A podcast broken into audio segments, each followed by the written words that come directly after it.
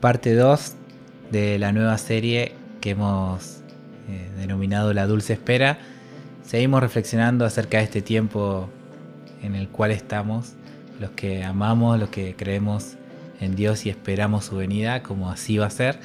Creemos que este es un tiempo dulce, donde bueno, enfrentamos diferentes dificultades, problemas, eh, tenemos trabas, obstáculos, pero en fin, todo se vuelve tan bueno con la guía del Espíritu Santo y eso es lo que estamos caminando. Hoy queremos hablar un poquito acerca de eso, así que de eso se trata este podcast que hemos denominado Cambios.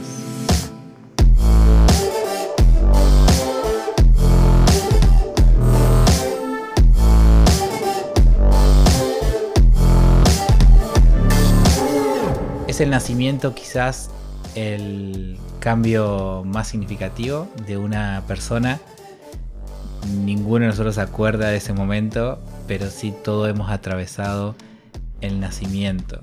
Cuando el bebé luego de unos nueve meses, 40 semanas, lo que sea que haya estado dentro de la panza, se expone al mundo exterior, sale de, la panza de la, mamá, experimenta un montón de cambios en, en algunos segundos, en algunos minutos nomás, y eso parece ser hasta un poco traumático, el bebé llora, reclama quizás el, confort que perdió eh, cuando estaba en la panza de su mamá.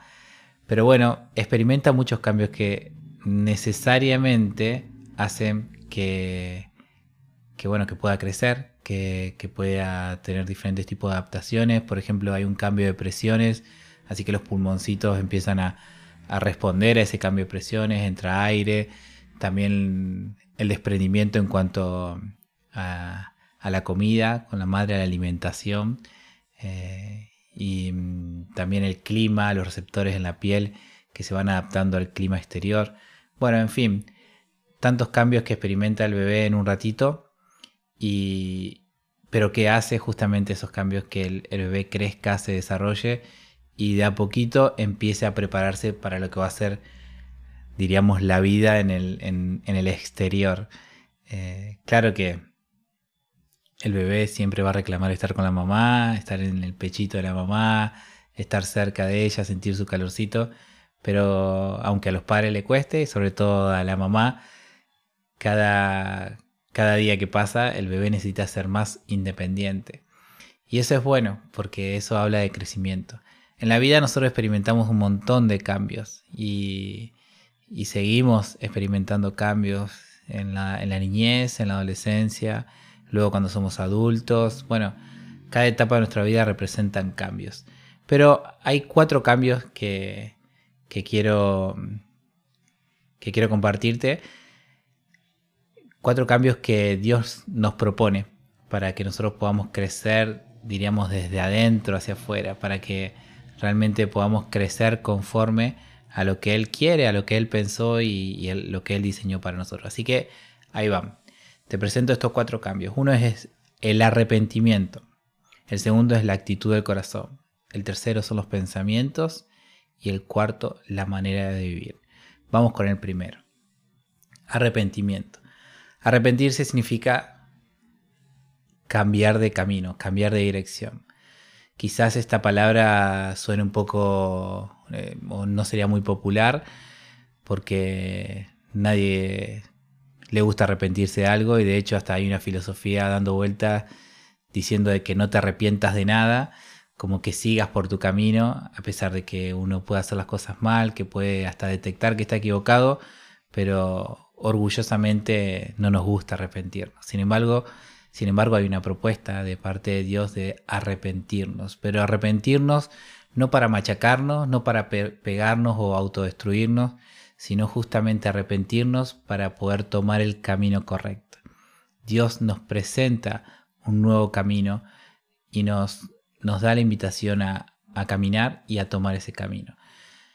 No sé si alguna vez estuviste de viaje manejando o con alguien que manejaba y se perdieron, se equivocaron de camino, quizás en, alguna curva eh, se, se, equivocaron y tomaron la que, la que no tenían que tomar y se fueron alejando, se fueron alejando, se fueron perdiendo y hasta que en algún momento se dieron cuenta y que tuvieron que hacer, dar la vuelta, retomar y tomar el camino correcto.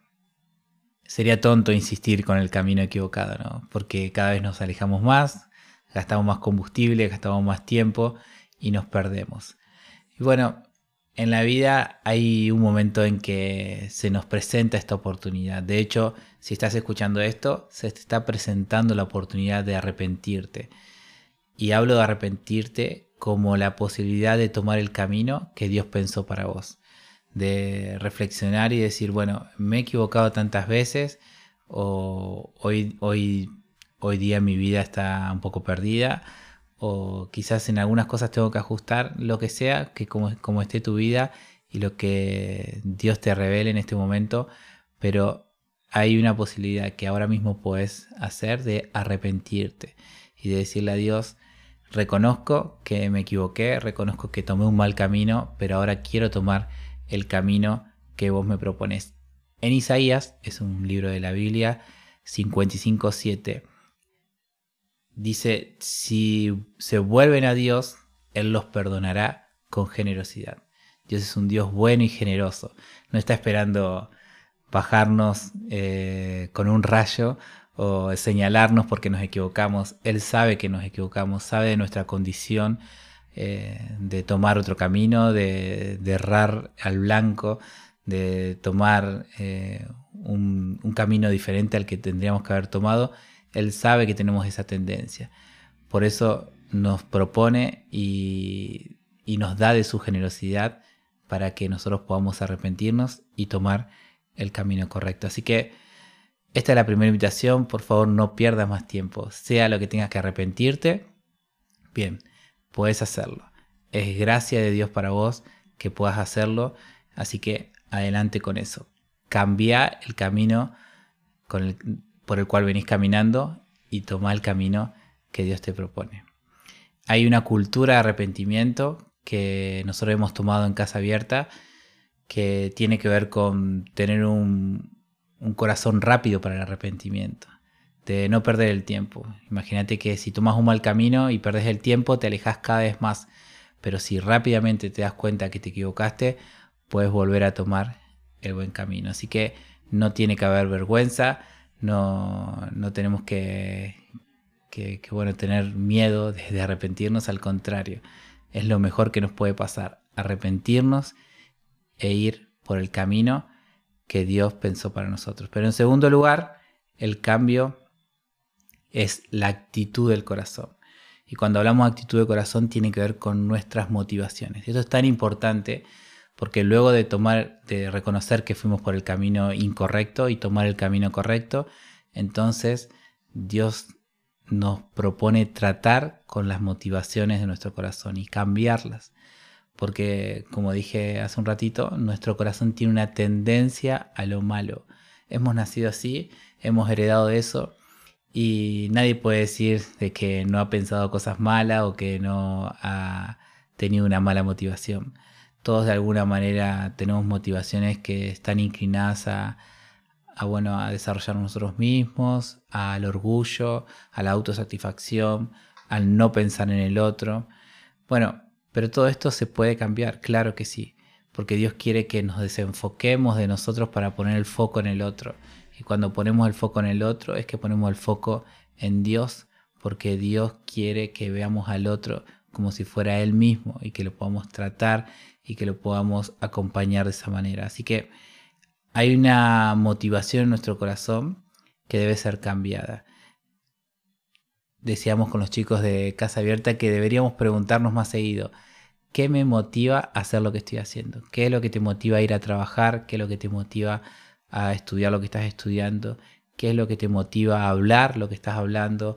E incluso hasta las cosas más sencillas, ¿qué es? ¿Cuál es tu motivación detrás de, de una foto subida a Instagram, de un comentario en Twitter, en Facebook. ¿Cuál ¿Qué es lo que realmente nos motiva? Y es tan difícil a veces realmente ser sincero con esto.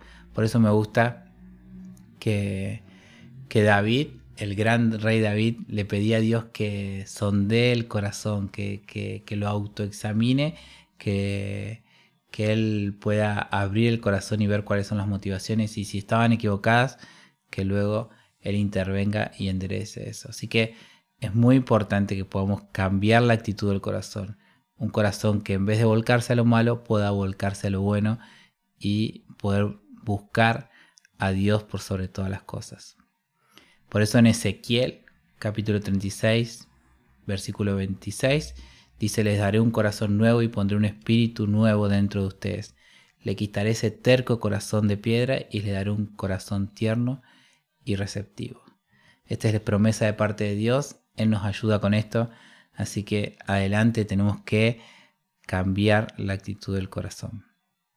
En tercer lugar, lo que tenemos que cambiar es la manera de pensar. Romanos 12.2 dice, no imiten las conductas ni las costumbres de este mundo, más bien dejen que Dios le transforme, los transforme en personas nuevas al cambiarle la manera de pensar. Entonces aprenderán a conocer la voluntad de Dios para ustedes, la cual es buena, agradable y perfecta. A medida que vamos creciendo, se van formando en, nuestro, en nuestra mente patrones de pensamiento. Esto lo, hemos hablado en, la serie Fatah, te invitamos a, escucharla nuevamente, pero decíamos que a partir de lo que vemos, de lo que escuchamos en nuestra mente, se van formando patrones de pensamientos que luego eh, nos llevan a la conducta. Es decir, en definitiva, lo que hacemos es lo que pensamos. Eh, lo que nosotros pensamos de, acerca de algo es como nosotros nos vamos a, a, desenvolver, cómo vamos a, tratar, a, por ejemplo, a una persona, depende de lo que nosotros pensamos de esa persona. Así que necesitamos claramente que nuestra mente sea transformada y que Dios ponga sus pensamientos en nuestra mente. Necesitamos exponernos a un cambio de pensamiento. Hay pensamientos que vienen en nosotros eh, arraigados de hace tiempo y obviamente cuanto más tiempo pasa, más difícil es sacar un pensamiento. Pero necesitamos poner los pensamientos de Dios en nuestra mente. Y cada vez que entra un pensamiento de, Dios en nuestra mente, necesariamente tiene que salir un pensamiento viejo. Así que tenemos eh, la firme convicción de que cualquier pensamiento que viene del cielo puede derribar y derrotar a cualquier pensamiento, cualquier mentira que ha recibido aquí en la tierra. Así que es el tercer desafío es cambiar los pensamientos. Y el último es cambiar la forma de vivir. Como podrás ver es una cadena. Primero arrepentirse, luego cambiar la actitud del corazón, eso hace que cambiemos los pensamientos y en definitiva eso hace que nos expresemos de una forma nueva y que, así cambie nuestra forma de vivir. Lo que pareciera ser más difícil, cambiar nuestras actitudes, nuestra forma de vivir, en realidad viene de un proceso interior que empieza en el corazón, luego en la mente y luego se expresa en nuestra forma de vivir. Así le decía Pablo a los Efesios, no entristezcan al Espíritu Santo de Dios en la forma en que viven. Imagínate que podés cambiar el estado de ánimo del Espíritu Santo. Lo puedes entristecer con tu manera de vivir o lo puedes alegrar. Vos tenés que elegir qué vas a hacer. Y creo que todos elegimos alegrar a Dios, alegrar a su espíritu con nuestra forma de vivir. Hay algo que hablamos también en Casa Abierta y es que queremos una cultura que sea coherente, transparente, genuina. Algo que no abunda en este tiempo, pero que necesariamente tenemos que hacer. Es que nuestro corazón, que nuestra mente y que nuestra forma de vivir sea una sola cosa, sean genuinas y que estén alineadas a lo que Dios tiene para nosotros. Sé que todos los cambios son difíciles, a veces son traumáticos, pero debemos exponernos a un cambio de dirección, a un cambio del corazón, a un cambio de pensamiento y luego a un cambio de nuestra manera de vivir. Y así Dios nos va a mirar con agrado, no porque podamos merecernos algo de parte de Él, lo suyo es pura gracia, pero sí podemos alegrar el corazón de Dios a partir de esos cambios que nos van a hacer crecer. Así que aquí está la propuesta de este podcast, que sientas satisfacción en estos cambios y que te animes a este desafío que Dios te propone. Te abrazamos fuerte otra vez y nos encontramos en la parte 3 de esta serie La Dulce Espera.